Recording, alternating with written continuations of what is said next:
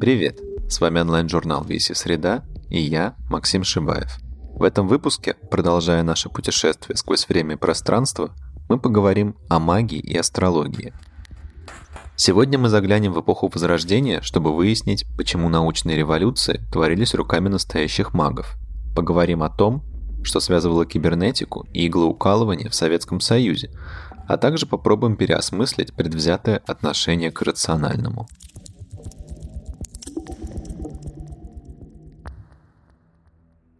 Один из наших проводников – Екатерина Дайс, кандидат культурологии, философ и критик, который в своих работах уделяет внимание построению интеллектуального моста между классической позитивистской наукой и эзотерическим взглядом на мир. В принципе, мою жизнь, наверное, можно разделить на три этапа.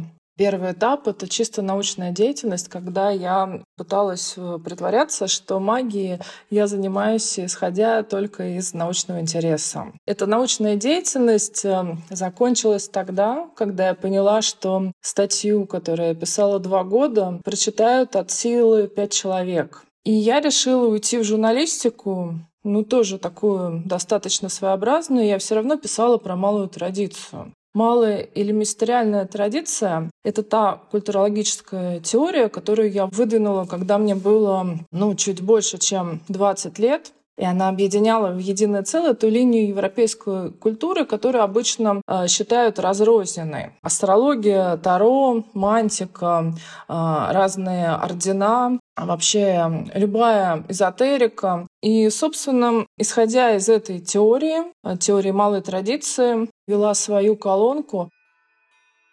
Ованес Акопян, кандидат исторических наук и наш второй проводник, является научным сотрудником университета Кафоскари в Венеции и специализируется на истории ренессансной науки, магии и астрологии. Именно он устроил для нас экскурс в мировоззрение ученых и философов того времени. Мы говорим о некотором общем представлении о мире. И в этом смысле магия – это, или оккультная, в значении оккультус тайная, Надо понимать, что это представление о мире как о некой гармоничной структуре, которую создал Господь, в которую он поместил некоторые семена собственного замысла, которые мы должны раскрыть, понять вот эти знаки божественного замысла и через эти знаки раскрыть общую красоту мироздания. Собственно, этим и занимается высокая магия, то, что называлось в Средневековье и в эпоху Возрождения натуральной магией. Это не то, что действительно мы занимаемся черной магией, чтобы испортить кому-то жизнь, а мы занимаемся познанием божественного замысла. И в этом смысле алхимия, астрология и прочие такие дисциплины, которые сейчас нам кажутся странными, и недостойными ученых, они на самом деле были вполне в чести. Надо помнить, что примерно все так называемые отцы так называемой научной революции, они были реальными магами. Кто-то занимался астрологией, кто-то занимался алхимией. Ньютон, например, занимался алхимией. И для него математика была первым шажочком в более сложное устройство мироздания, которое открывается с одной стороны алхимией, с другой стороны теологией на более высоких уровнях.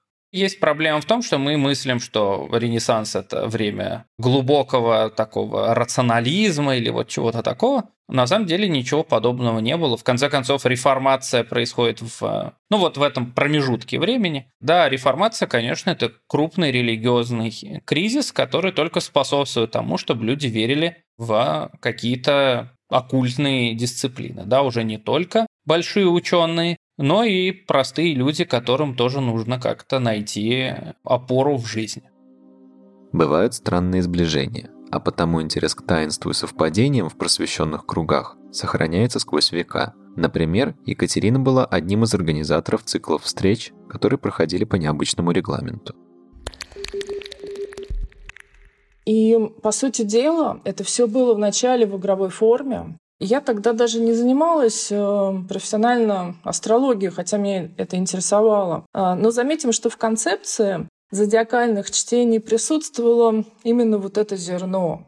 Специально отбирались поэты и писатели только по знаку зодиака. Это проводилось в определенный месяц. Ну, условно говоря, начинается ноябрь, у нас вечер поэтов-скорпионов. Да? Вот такой формальный принцип был. И второй цикл вечеров назывался «Феноменология имени». Поэты и писатели объединялись по принципу их физических имен. То есть мы проводили, например, вечер Вер, вечер Татьян. Это был самый популярный наш вечер. Представьте, вот маленькое помещение, наверное, 3 на 3 метра. Постепенно в дверь заходят последовательно 17 Татьян и все поэтессы. Мы доходили до того, что у нас даже был более такой узкий вход, когда мы делали вечер, ну, например, Владимиров Яковлевичей, да, и тогда принимали участие 3 литераторов: Владимир Яковлевич Тучков, Владимир Яковлевич Строчков и Владимир Яковлевич Друг, и кто-то из них даже специально приехал из Америки. Ну вот так мы развлекались, но по факту я делаю сейчас то же самое, когда делаю гематрию. Со временем Екатерина стала участвовать в юнгианских конференциях, где ей удалось объединить психологию и эзотерику. Результатом стал разработанный ею цикл лекций «Богиня древних мистерий». Параллельно с этим в круг интересов вошли рунология, таро и астрология. Взгляд на мир со стороны этих дисциплин позволил ей объяснить, как мистериальная традиция влияет на современную культуру. Кстати, рассказывая про астрологию, Екатерина узнала мой знак зодиака, но тут же оказалось, что ответ мой был не совсем правильный. Смотрите, вы ответили сейчас не как астролог, потому что если вы спросите у астролога, кто ты по знаку зодиака, он ответит не так, он ответит: по солнцу я стрелец, по луне, условно говоря, козерог, а по асценденту я рыба. Да? То есть вот эти 3 важных фактора. И для мужчины на первое место выходит солнце. Ну, потому что солнце — это мужской фаллический принцип. Для женщины же важнее является луна. И, соответственно, я придумала такой анализ 3 луны, где исследуется одновременно самое главное светило для женщины — это луна. Затем селена — это фиктивная точка, но, тем не менее, рассматривается как белая луна. И Лилит, черная луна, соблазнительница. Ну, помните, наверное, из мифологии. В это же время идут 2 параллельных процесса. Во-первых, у бывших ученых-астрологов появляются новые виды заработка, такие как составление гороскопов. А во-вторых, математика все больше критикует астрологию за неточность. Так происходит разрыв между астрономией и астрологией, которые до этого существовали вместе. Ну, астрологию вообще понятно. Мне кажется, это такое вечное суеверие, как я это называю. Потому что, когда люди молятся, они обыкновенно воспринимают, что Господь сверху, да, не снизу, не сбоку, не справа, не слева, а сверху. И очень естественно предположить, что если Господь сверху, то Он оказывает влияние при помощи небесных тел. Ну или того, что есть наверху, да, что-то есть наверху, небесные тела. Как Он проявляет свою власть или благодать, ну благодать, наверное, неправильное слово, но хорошее отношение, да, к какому-то человеку. Вот при помощи каких-то воздействий звезд. Поэтому люди очень естественно верят, да, что звезды, они как-то на нас влияют. Ну, в античности были как бы разные точки зрения по этому вопросу, все-таки скорее негативные. А в Европе астрология, она возникает в каком-то таком активном обиходе с XII-XIII века, когда переводится большое количество текстов из исламского мира, в которых астрология является способом комментирования философии. И, в принципе, астрология продолжает существовать где-то до начала XVIII века. Мне всегда хотелось изучать, ну, то, что называется эзотерикой, да, но я здесь называю это слово в хорошем смысле. Хотя в научных кругах обычно считается, что эзотерика — это нечто низменное. Тут я хочу сказать о том, что люди зачастую смешивают дорациональные и пострациональные подходы. То есть в истории человечества вот это синкретическое магическое сознание, оно, конечно, предшествовало рациональному подходу, к которому мы все сейчас тяготеем. Но после рационального подхода, после XX века, приходит пострациональный подход, Я считаю себя его сторонником. Отчасти он зарождался уже давно, еще в эпоху Джона Ди. Если мы посмотрим, например, на фигуру Джона Ди, то мы поймем, что означает пострациональное. Например, такой любопытный факт, что у Джона Ди было в 5 раз больше книг в библиотеке, чем в британской библиотеке того времени или чем в Оксфорде. В Оксфорде было 400 экземпляров, а у Джона Ди 2000. И в каком-то смысле я тоже себя чувствую таким Джоном Ди. Извините за, может быть, слишком лестное сравнение, но я понимаю, к чему он стремился. Да? Я понимаю, что означает объединение рационального и иррационального, магического и материального, физики и метафизики. Кому-то может показаться, что двоякое отношение к теории взаимосвязи небесных тел и человеческой судьбы – это вопрос, актуальный лишь для нашего времени. Но это далеко не так. Критики, порой не всегда справедливые, подвергались в том числе и известные ученые. Ну, есть замечательный пример неудачника-астролога, это Галилей. Он, когда переехал, он, значит, сделал себе большую карьеру в университете Падуи, а потом был такой величиной общеевропейского масштаба, его пригласили во Флоренцию, в Тоскану, да, быть профессором в Пизе, да, известна вот эта история про то, как он бросал, значит, шарики с Пизанской башни.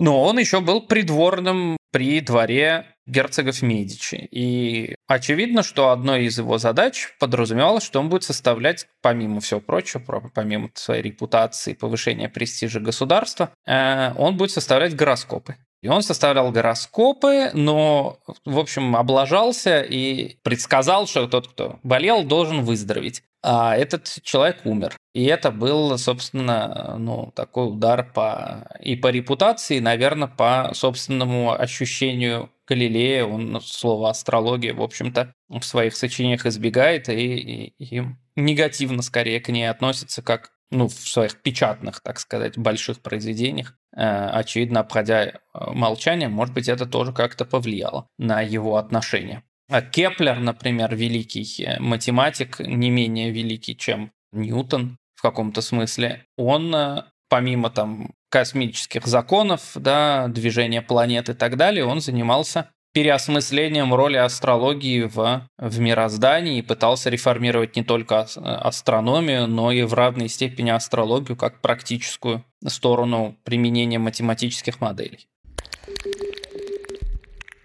Когда мне было 20 лет, я была чем-то вроде секретаря у женщины-академика. Надо сказать, что женщине добиться этого звания в науке достаточно сложно. Это была Эди Викторовна Сайко, редактор журнала «Мир психологии». Ей было за 70, и она внешне напоминала Бабу-Ягу. То есть большего тождества я никогда в жизни не видела. При этом и такой признанный ученый абсолютно, окружённый пиететом, учениками. И вот она мне тогда, 20-летней девочке, рассказывала, что когда ей самой было 20, то есть где-то в начале 50-х, её послали как историка в археологическую экспедицию, вернее, даже в фольклорную экспедицию. Их было человек, не знаю, 15 где-то. Они приезжают в заброшенную деревню, ну не то чтобы в заброшенную, но там уже осталось мало жителей, и их негде поселить. Осталось только одно строение — это бывшая хижина шамана. Местные жители предупреждают. Делайте что угодно, но нельзя там селиться, это хижина проклята. Но Эди Викторовна и все ее спутники по экспедиции абсолютно этого не испугались, поселились там. И в течение года практически все члены этой экспедиции, все, имеется в виду 14 из 15, кроме самой Эди Викторовны, умерли от разных заболеваний. Ну, кого-то сбила машина, кто-то выбросился из окна, кто-то просто погиб. Ну, помните, да, как проклятие Тутанхамона, что-то такое происходило в советской степи. Эди Викторовна сама очень тяжело заболела, но она была молода, полна сил, и она не то чтобы выздоровела, но это заболевание бронхолегочная перешла в хроническую форму. И вот я видела ее уже 70-летней, которая каждый год проходила лечение по месяцу-два у самых лучших специалистов, но они даже не могли определить ту бактерию или вирус, который разрушал ее легкие. При этом Эди Викторовна прожила очень долго. Она умерла этим летом, в возрасте 93 лет, по-моему. И она меня тоже этим заразила, на самом деле. И когда я приходила в первый мед, во второй, сдавала анализы, они тоже говорят: мы не понимаем, что происходит. Температура 40 градусов, какое-то вот явно воспаление есть. Но что это? Мы не можем найти, идите домой. Потом это со временем прошло, на самом деле, лет через 5. И такое бывает постоянно. Я это объясняю для себя тем, что Юнг называл синхронией. И вообще надо сказать, что Юнг, может быть, больше всех сделал для соединения магии и науки. До сих пор, если девушка какая-нибудь стесняется того, что она ведьма, она просто говорит, что она юнгианский аналитик. И наоборот, да. Если юнгианский аналитик стесняется того, что он аналитик, он говорит, что он ведьма. В последние десятилетия XX века интерес к паранормальному захватывает даже рационально мыслящее советское общество. И это несмотря на то, что наука и техника продолжают делать как маленькие шаги, так и гигантские скачки в сторону будущего и ранее недоступного космоса.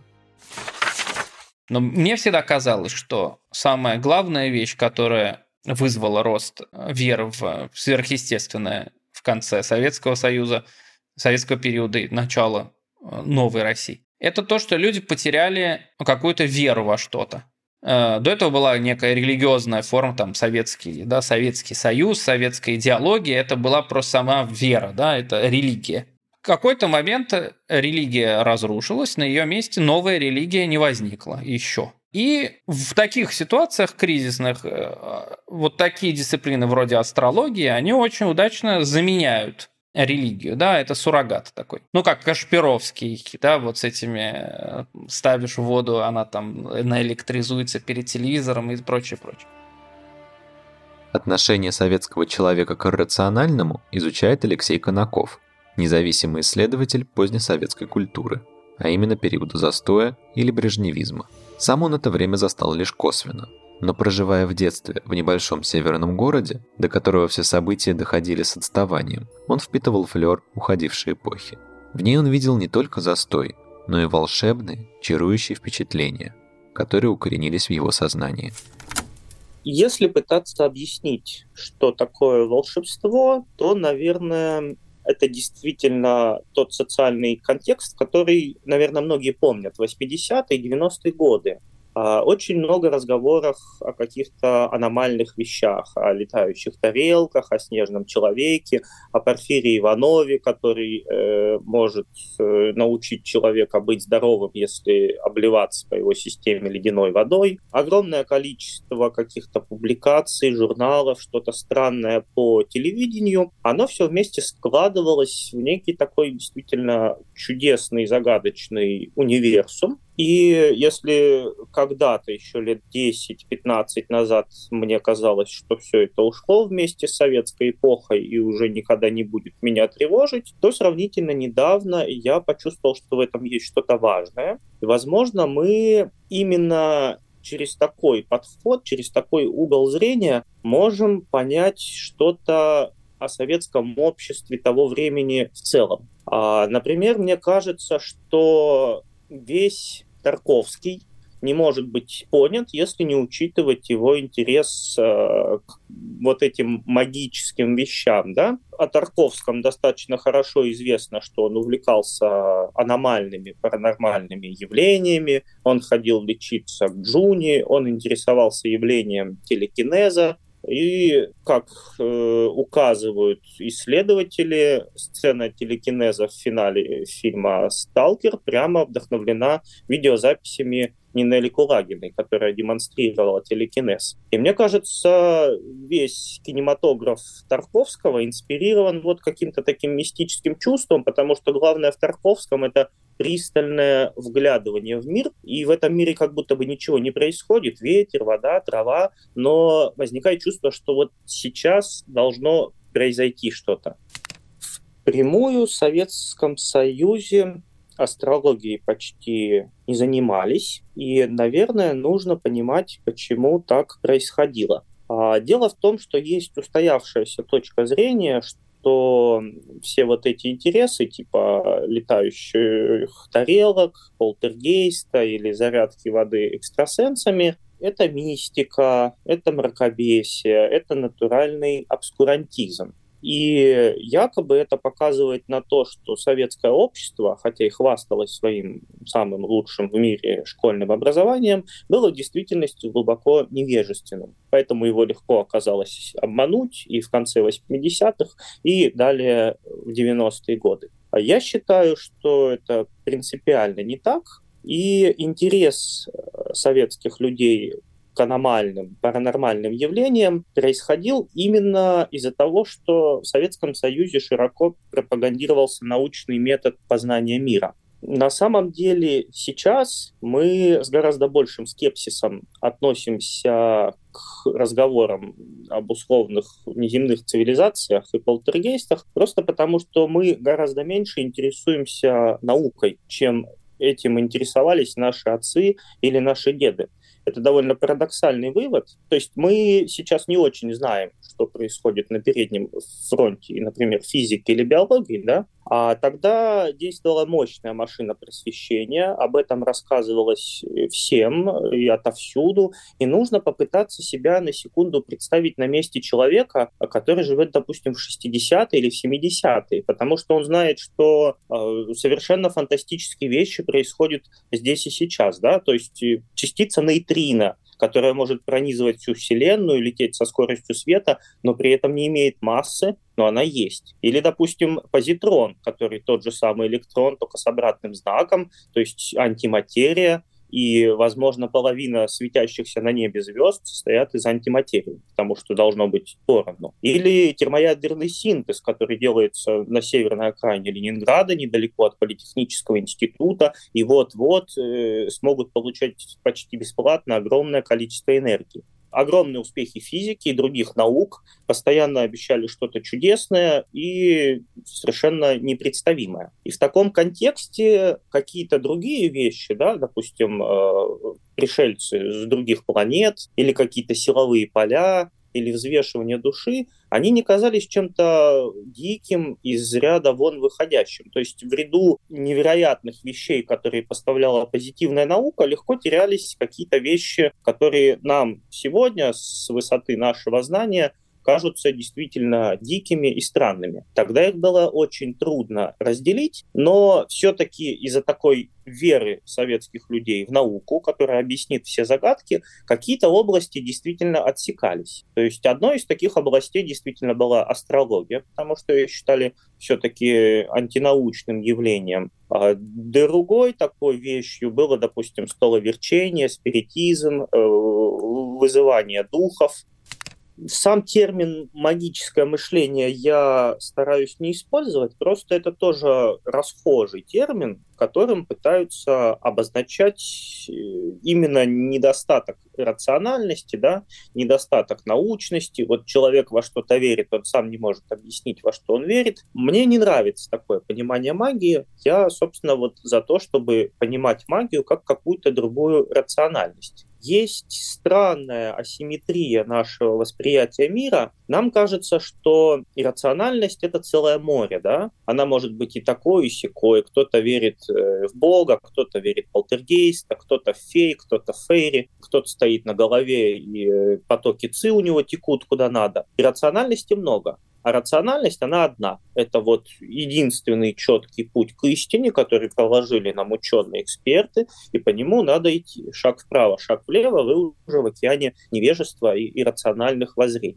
На самом деле же рациональностей тоже огромное количество. И к одним и тем же верным вещам можно прийти разным количеством способов. Просто школьные учебники любой науки, они подают нам только одну дорожку, которая считается правильной сегодня. Рациональностей много, и, соответственно, на каждое явление природы есть разные научные гипотезы, которые конкурируют между собой. И вот советские люди занимались тем, что искали вот эти альтернативные рациональные объяснение. Да, на самом деле, когда вы начинаете понимать вот эту логику советских людей, логику поиска немножечко другой рациональности, ей можно увлечься и попытаться практиковать что-то похожее. Это любопытный вид спорта. Сами советские люди были активно в нем задействованы. То есть есть, например, такая старая практика, как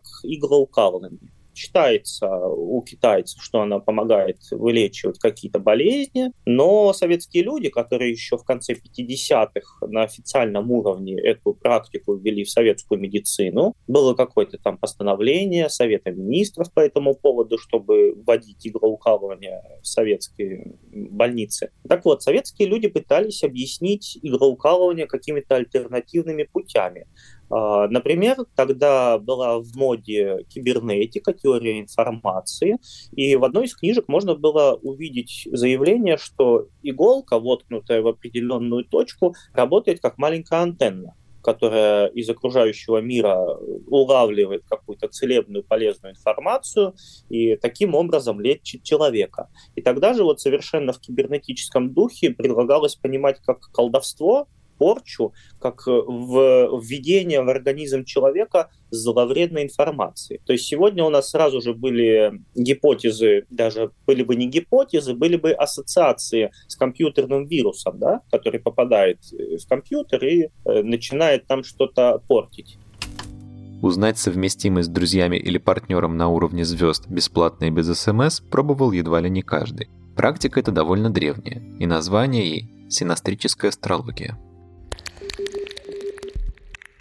Синастры — это особый вид астрологической карты, особый вид прогноза, который делается для того, чтобы пояснить вам, насколько вы совместимы или несовместимы с тем или иным человеком. Это может быть ваш романтический партнер, это может быть ваш партнер по бизнесу, это может быть ваш родственник, это может быть кто угодно. Но синастрии, конечно же, в основном людей интересуют романтические, особенно сейчас, в преддверии 3 главных любовных праздников — Дня Святого Валентина, когда выходит этот подкаст 8 марта, 23 февраля. Это все, несомненно, гендерные праздники, к которым надо готовиться заранее. Но если вы слушаете это сейчас, то скажу, неважно, совпадает ли у вас синастрия или нет, главное, хорошо ли вам с этим человеком. Но, как оказывается, если вам с человеком хорошо, то, как правило,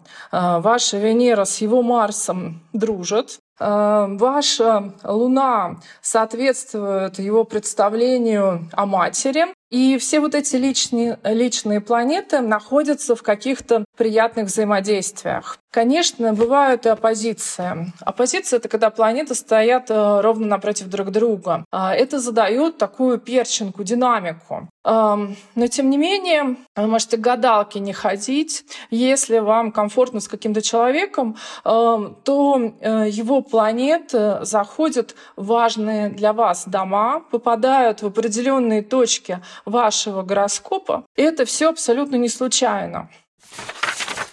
Идея о том, что существует совместимость между партнерами, скажем так, да, она существовала эпоху Возрождения.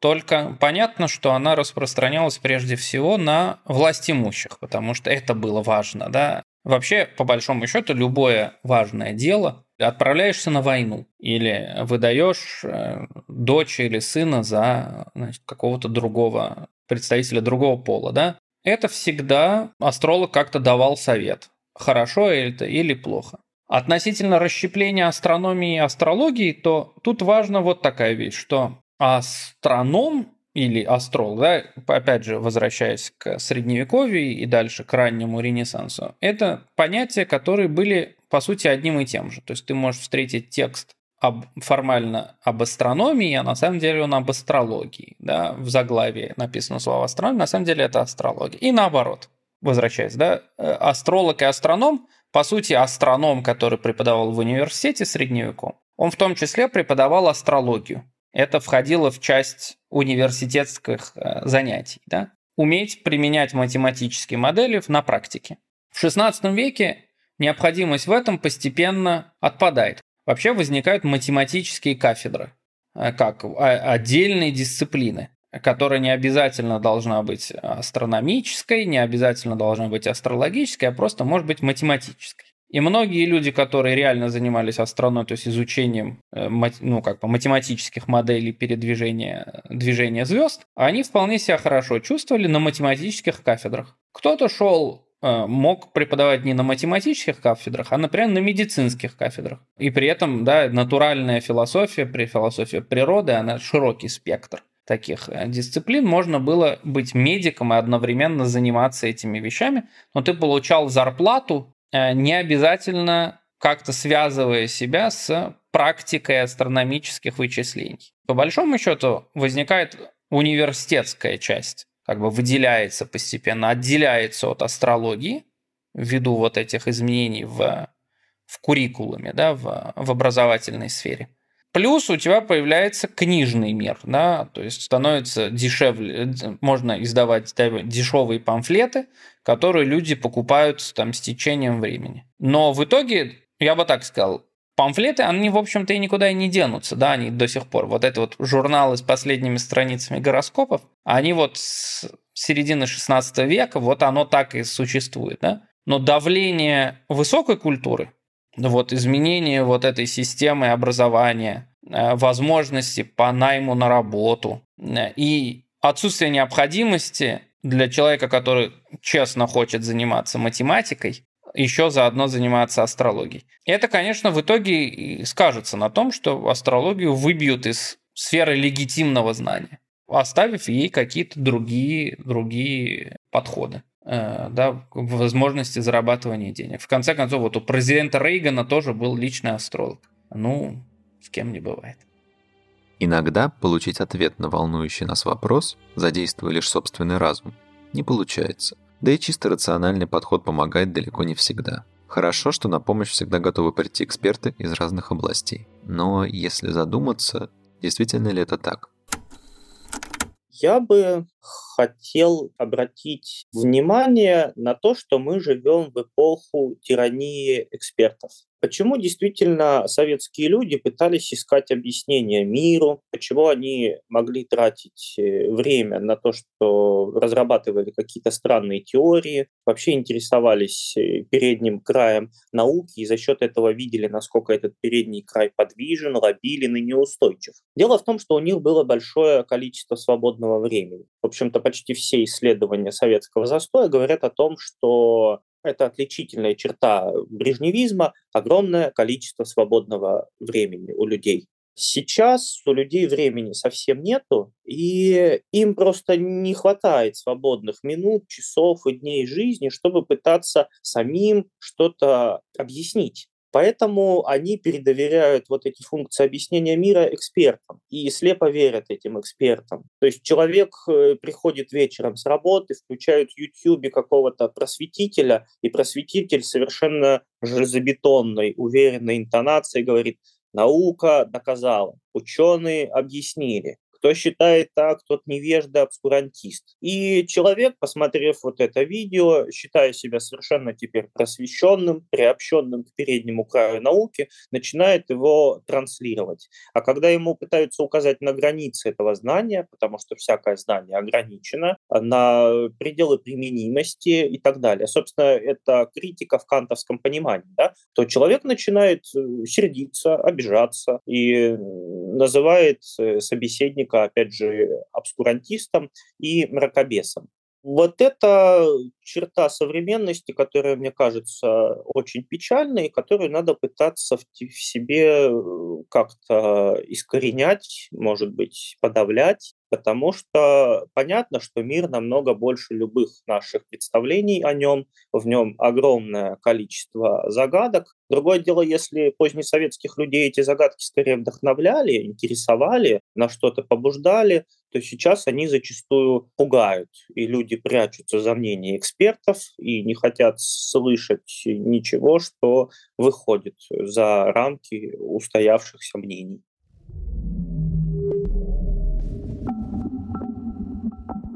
Это был подкаст V–A–C Sreda. Напоминаю, что у нас есть почта. Найти адрес можно в описании эпизода. Не забывайте делиться подкастами со своими друзьями. Это лучший способ нас поддержать. А также подписывайтесь на нас на всех платформах и помните, что тексты, подкасты и художественные работы доступны на сайте ограниченный период времени и обновляются по средам. Пока-пока. Я заметила, что ваш подкаст выходит по средам. Это День Меркурия.